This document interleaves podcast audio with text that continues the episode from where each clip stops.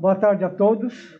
Hoje estamos recebendo alguns colegas para podermos compartilhar informações a respeito do Novembro Azul. Temos presentes aqui o Dr. Caio Sintra, temos o Dr. Felipe Moraes, Dr. Rodrigo Souza e eu, Dr. Adriano Pinto. Nossa reunião é para a gente poder discutir entre nós e entre os que nos assistem é, os melhores aspectos e o que é que nós podemos fazer para ajudar aqueles que nos prestigiam com relação à saúde do homem, que é o principal motivo da comemoração de Novembro Azul. Qual a importância que a gente tem de falar sobre o Novembro Azul, qual a importância da campanha? E o que, que significa dentro de cada especialidade, porque ah, para o urologista isso tem uma importância e para o oncologista tem uma importância que eventualmente pode ser diferente, já que uh, são especialidades que lidam com fases diferentes e doenças eventualmente diferentes ou fases diferentes de uma mesma doença. O que, que você acha disso, Felipe? Como é que a coisa funciona na sua cabeça? É, eu acho que a questão do Novembro Azul e da atenção que foi dada à questão do câncer de próstata, de alguma forma, foi um desdobramento de um movimento que foi muito bem sucedido no âmbito da prevenção do câncer de mama. Né? Então, uh, o surgimento do Outubro Rosa, todo o movimento que apareceu e veio associado com o tratamento do câncer de mama, ele tentou de alguma maneira, e eu acho que foi bem sucedido, ser transplantado, digamos assim, para o contexto da saúde masculina e para o contexto do tratamento do câncer de próstata. Por que, que eu digo isso?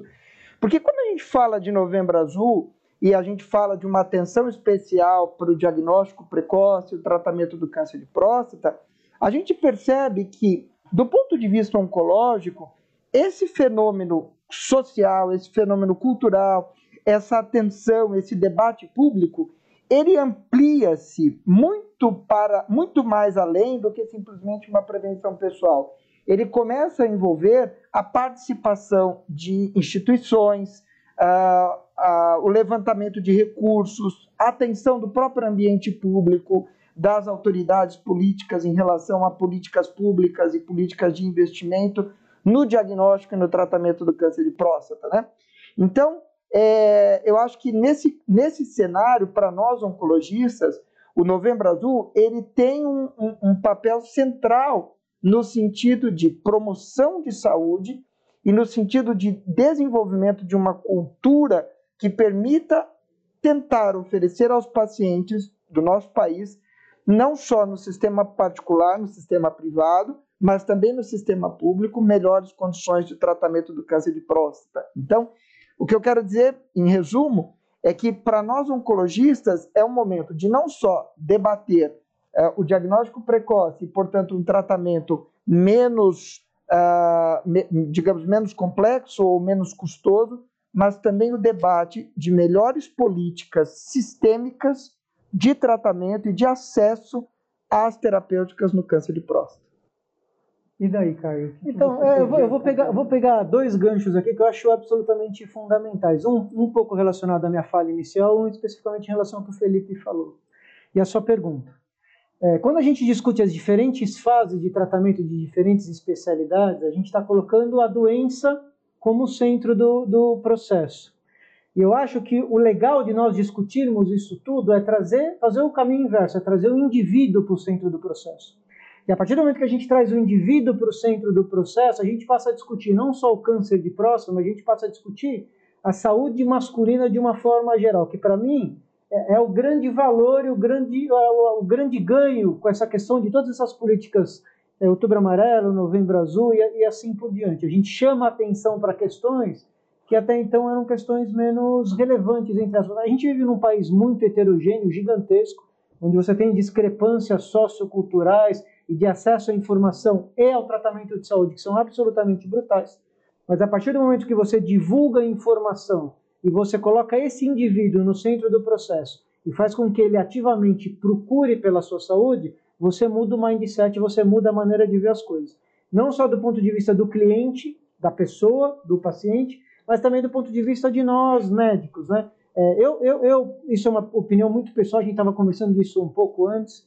Eu acho que a gente tem que começar a, re, a rever como a medicina está sendo feita hoje em dia e a gente tem que colocar assim a pessoa no processo e deixar de ser oncologista, urologista, oftalmologista e voltar a ser médico antes de tudo e ver esse paciente de uma forma global. Então, quando esse camarada chega para consulta, porque ele vem, porque a esposa, a, a companheira, a namorada marcou uma consulta e no nosso consultório, a gente sabe, no meu consultório pelo menos, 30% das consultas são marcadas pelas acompanhantes para que o homem venha fazer. Se a gente voltar a avaliar a parte de síndrome metabólica, de colesterol, de triglicérides, de glicemia, avaliar a tireoide, avaliar esse camarada de um ponto geral e não exclusivamente focado na, na parte prostática, o ganho é brutal. É brutal para o paciente, é brutal para a gente, é brutal para o sistema pagador, seja ele qual for, porque você está otimizando recursos e maneiras de fazer as coisas caminharem de uma forma de uma forma geral. Então, eu acho que o ganho do Novembro Azul, respondendo a pergunta e, e chegando à conclusão final, é gigantesco e ele não se restringe exclusivamente ao câncer de próstata, foi pego uma doença importante, relevante, prevalente, com impactos brutais, mas a gente tem a oportunidade de ampliar isso para um sistema muito maior do que só dentro da nossa especialidade. E daí, Rodrigo, alguma, algum foco maior além da, é, isso que o Caio falou, né? 30% dos pacientes vêm porque a parceira marcou a consulta. Então, é, nós sabemos que é, as mulheres têm mais o hábito de irem ao médico, ao ginecologista. Acho que nós, urologistas, precisamos também assumir esse papel de médico do homem, né? Não ver só a prevenção prostática, mas fazer todo esse check-up que é necessário. A mulher está acostumada a ir, é o ginecologista que pede, inclusive, dosagem de hormônio de tireoide, ver vitamina D, faz tudo isso. O homem não está muito à vontade ainda com isso. E alguns dados são alarmantes, né? A gente vê, por exemplo, a expectativa de vida da mulher é, o Dr. Drauzio Varela escreveu muito bem aí na coluna dele nesse final de semana, onde a mulher tem acesso à saúde, ela se alimenta bem, ela sempre vive mais que o homem. No Brasil essa diferença hoje é em torno de sete anos e pouquinho.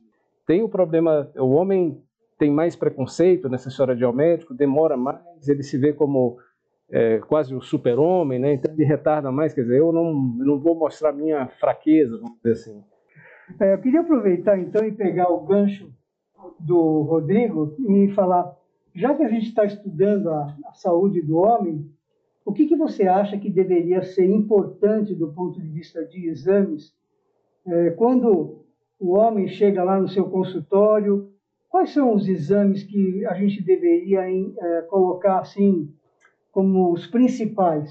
Quais são as coisas que a gente deveria avaliar é, nesse homem que nos procura é, e, e para quem a gente deveria pedir esses exames? Como é que você encara isso lá no teu consultório? Olha, se a gente for analisar por frequência das doenças, né, do ponto de vista oncológico, os, cânceres que mais afetam o homem são próstata, cólon e pulmão.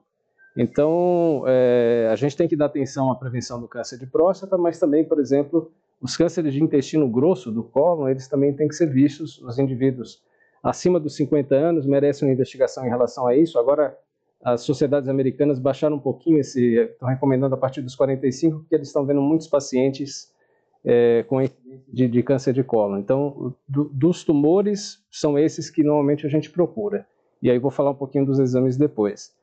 É, em relação às doenças, né, o que afeta a qualidade de vida do homem, eu acho que ah, no Brasil a gente vive uma verdadeira epidemia de síndrome metabólica, né, que é essa essa união de hipertensão arterial, intolerância aos açúcares, à glicose, né, que a gente chama de pré-diabetes, minimiza um pouco isso, e aumento do, do, da massa corpórea, do índice de massa corpórea. Então, isso tem um impacto muito grande, porque essa condição, né, quer dizer, o indivíduo obeso que está hipertenso, com intolerância à glicose, ele desenvolve uma inflamação crônica no organismo como um todo, e isso dá origem a um monte de, de outras doenças, né, entre elas os cânceres muitos deles, né, você vai ver câncer de próstata, mesmo de bexiga, cólon.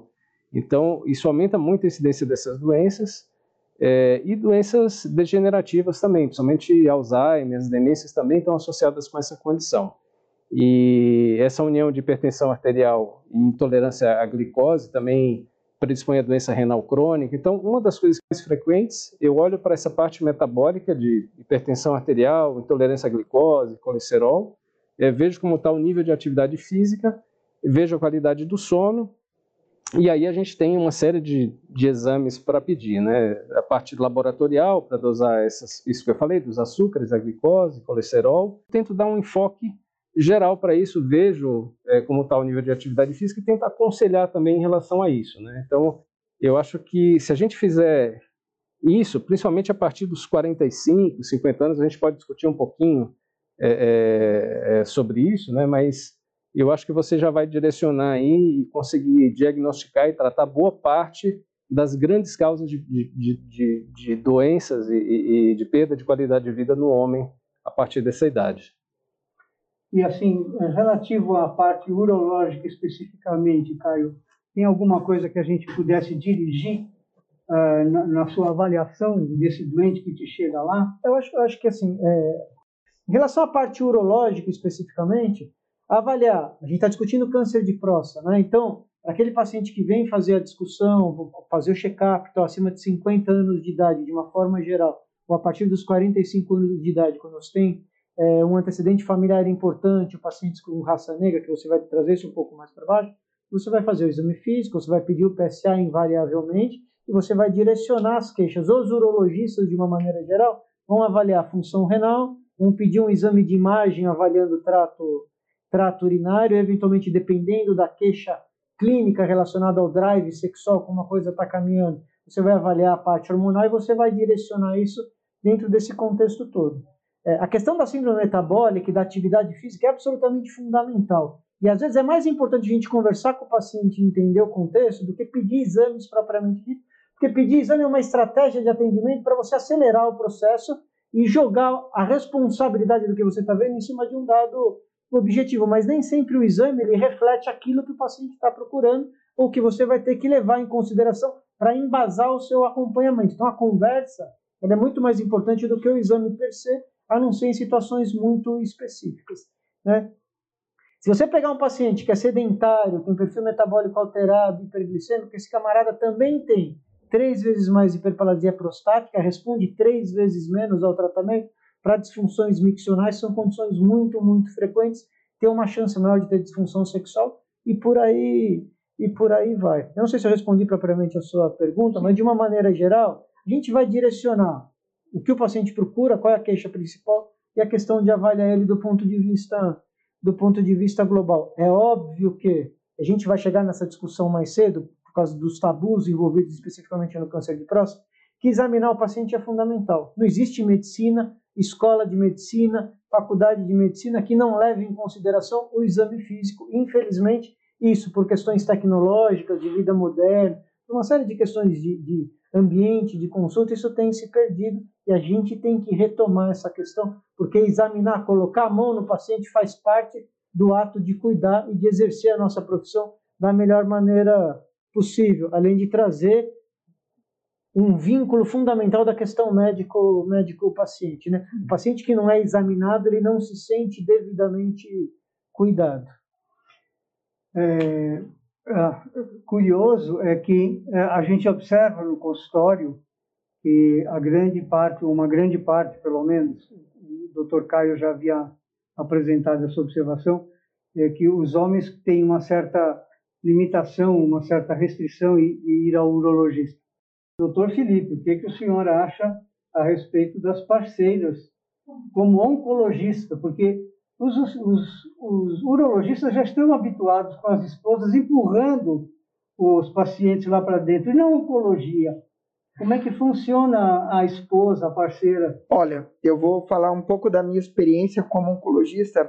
Em paciente, ah, os pacientes que têm câncer de próstata com doença avançada ao ponto de chegar no oncologista, Geralmente são pacientes complexos, porque tratam uma série de problemas de saúde e não raramente têm prescrições médicas quilométricas, né? Uhum. E são duas consultas, quando o companheiro ou a companheira está presente e quando não está.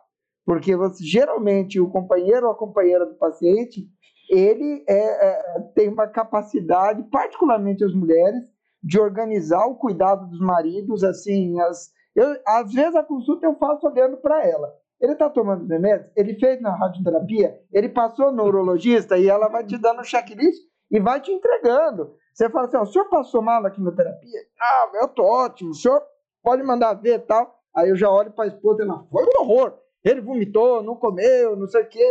Então, quer dizer, é, eu acho que é, é, é, sempre uma parceria, realmente. E a oncologia na doença de próstata, ela envolve uma série de cuidados é, holísticos no indivíduo que passam por controle de dor, passam por controles, uh, por cuidado psicoafetivo, passa por estímulo à atividade física.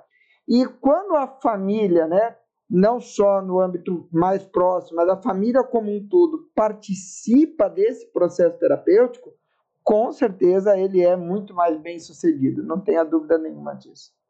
Existe algum tipo de causa ou algum tipo de fator que são específicos para câncer de próstata?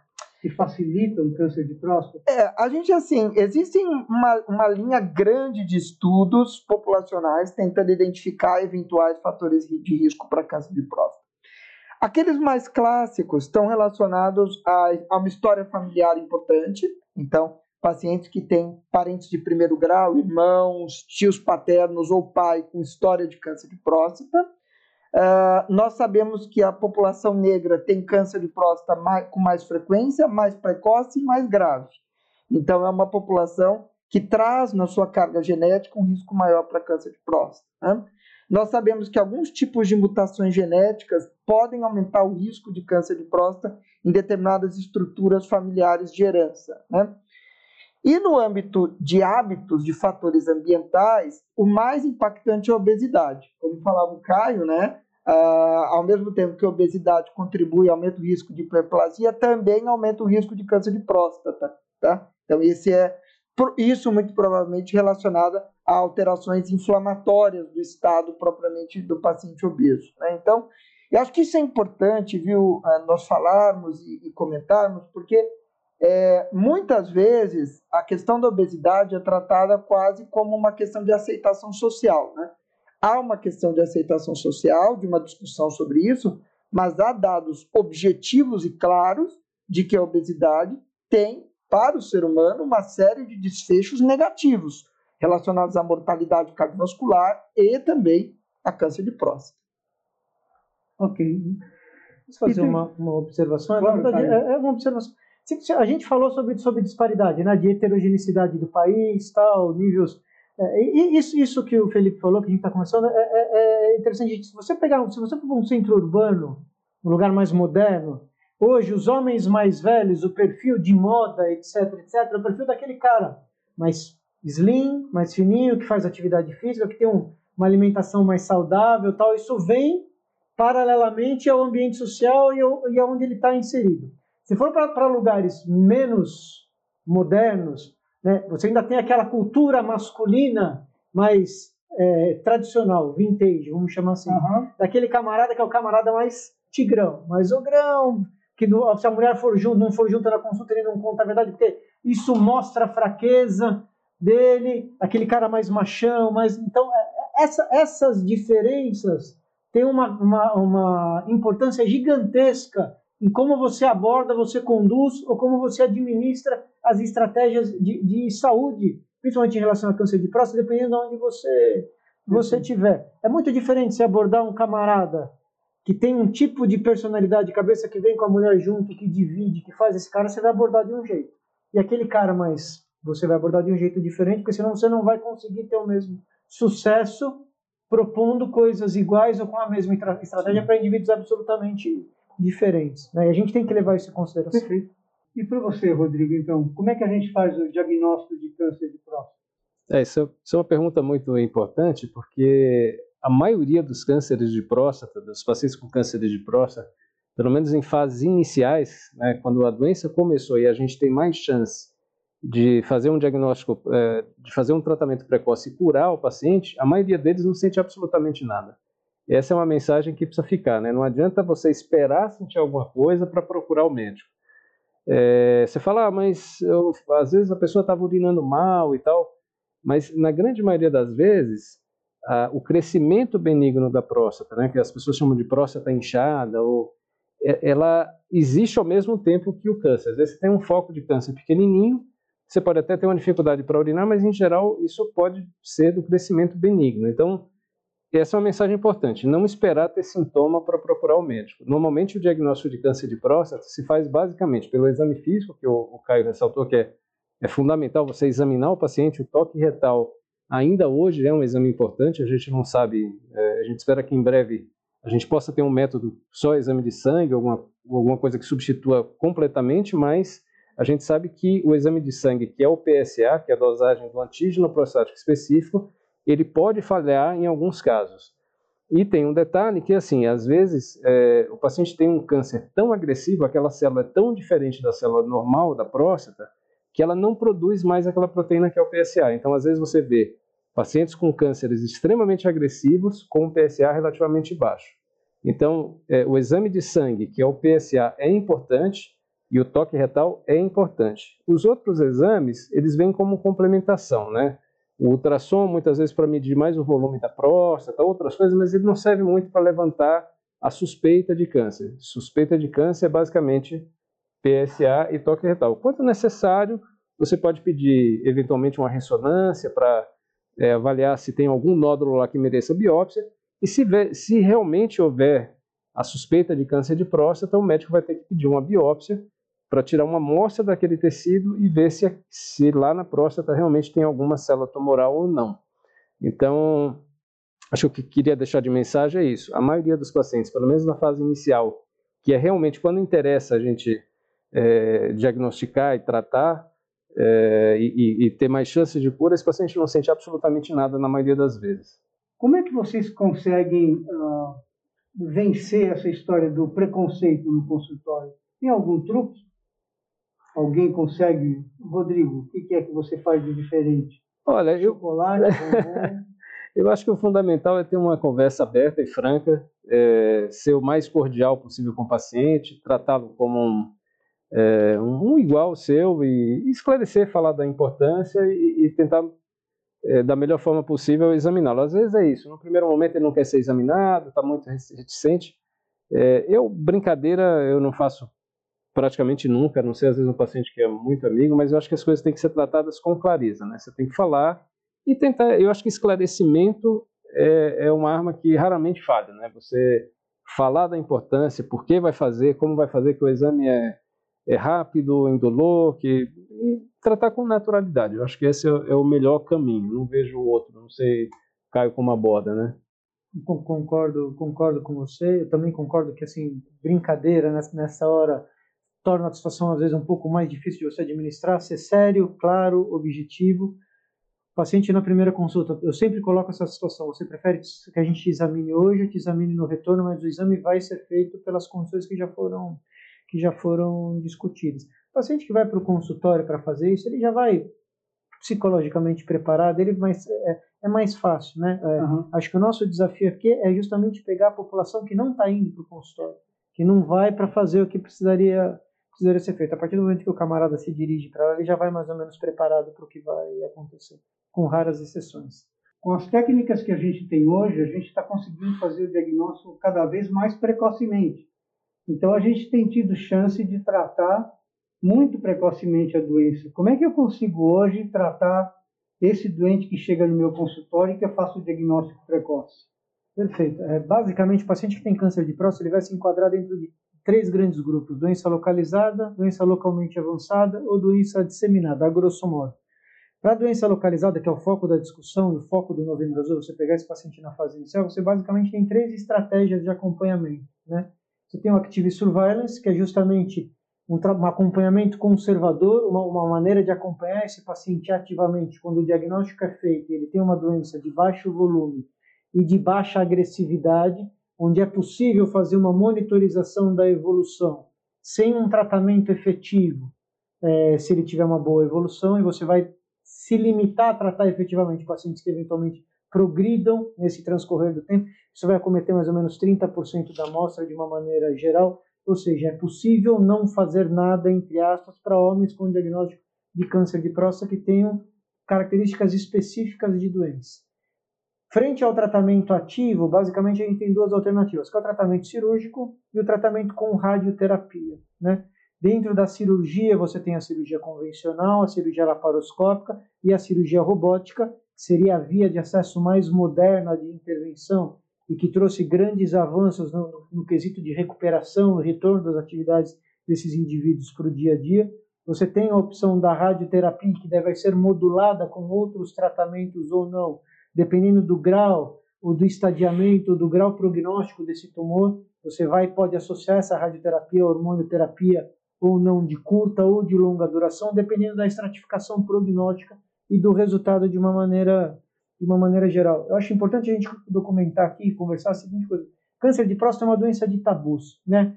Tabu para fazer o diagnóstico, Sim. tabu para tratar e tabu relacionado às complicações do tratamento. A gente não tem como mudar a história de quem vai ter câncer de próstata. Se eu vou ter câncer de próstata, eu não tenho nada para fazer em relação a isso. Eu vou ter câncer de próstata. Já fiz o diagnóstico. Só que se eu não tratar, esse problema vai evoluir inexoravelmente para complicações relacionadas à parte funcional, urinária, sexual, etc, etc. Se eu tratar, eu tenho a oportunidade de tratar a doença oncológica e minimizar o risco de desfechos desfavoráveis relacionados à parte sexual e à parte urinária. Com os avanços que vêm ocorrendo, sobretudo na área cirúrgica, hoje a gente ainda não tem isso claro, mas talvez com o passar do tempo e com segmentos mais longos, isso se torne mais robusto e realmente claro que hoje coisa que hoje não existe, talvez a gente ganhe realmente funcionalidade com a cirurgia robótica no que tange a questão de sexualidade, no que tange a questão da incontinência urinária, que hoje ainda são problemas grandes no manejo peri, perioperatório. Sem dúvida nenhuma, a robótica é um grande avanço no retorno das atividades precoces, sobretudo para aqueles indivíduos que têm uma necessidade grande de retornar às suas atividades, voltar ao trabalho, é, etc, etc. Então, respondendo a sua pergunta, Active Surveillance radioterapia ou tratamento cirúrgico por uma das três vias disponíveis, e isso aí vai depender do acesso, da, da, do perfil e dos desejos dos pacientes que a gente está tratando. Como vocês acham que a gente deve se comportar hoje, enquanto médicos, do ponto de vista de orientação, já que nós estamos vivendo uma pandemia? A pandemia influencia de que forma o diagnóstico e o tratamento na opinião de vocês três, com relação ao câncer de próstata especificamente, que é este nosso uh, tema no dia de hoje. Caio, por favor, sua opinião. Eu acho essa pergunta super importante, sobretudo no momento que a gente tem vivido. As pessoas têm medo, né? existe um medo generalizado, mas a gente não pode subestimar os problemas diante desse medo também. O diagnóstico de, de, dos cânceres em geral é um, é um problema pertinente. Hoje, os serviços de saúde, os grandes hospitais, têm uma série de barreiras de atendimento e de fluxos específicos para você tentar minimizar o grau de contaminação é, em diferentes fases de investigação e ou tratamento. Né? E a verdade é que, por mais temerária que seja a situação e por mais incertezas que existam, a gente aprendeu bastante nesse ano. Eu acredito que os serviços de saúde aprenderam bastante. Hoje, os fluxos, as barreiras, o tratamento em geral da condição Covid está muito otimizado, está melhorado. E a gente tem que ficar atento para não subestimar as outras doenças frente a uma crise ou uma pandemia momentânea, entre aspas, ou que está por uma fase de turbulência maior. A gente sabe que é, no, nos, nos fases iniciais do ano, a mortalidade por determinadas condições acabou aumentando justamente por esse medo de tratar, de buscar tratamentos específicos para outras, para outras condições. Então, resumidamente, a gente precisa continuar se cuidando, a gente precisa continuar fazendo o diagnóstico, a gente precisa continuar tratando condições pertinentes em ambientes adequadamente seguros, né, dentro de fluxos, protocolos e sistemas que funcionem com uma segurança adequada para o momento que a gente vive hoje em dia. O medo não é, não deve ser suficientemente grande para a gente se abster das outras situações igualmente importantes em saúde. Felipe particularmente no âmbito da oncologia, os dados que a Sociedade Brasileira de Oncologia tem publicado e a nossa experiência em grandes centros aqui de São Paulo, inclusive o São Camilo, tem mostrado uma redução dramática nos exames uh, de prevenção né, e uma redução dramática na procura dos pacientes por tratamento de situações oncológicas.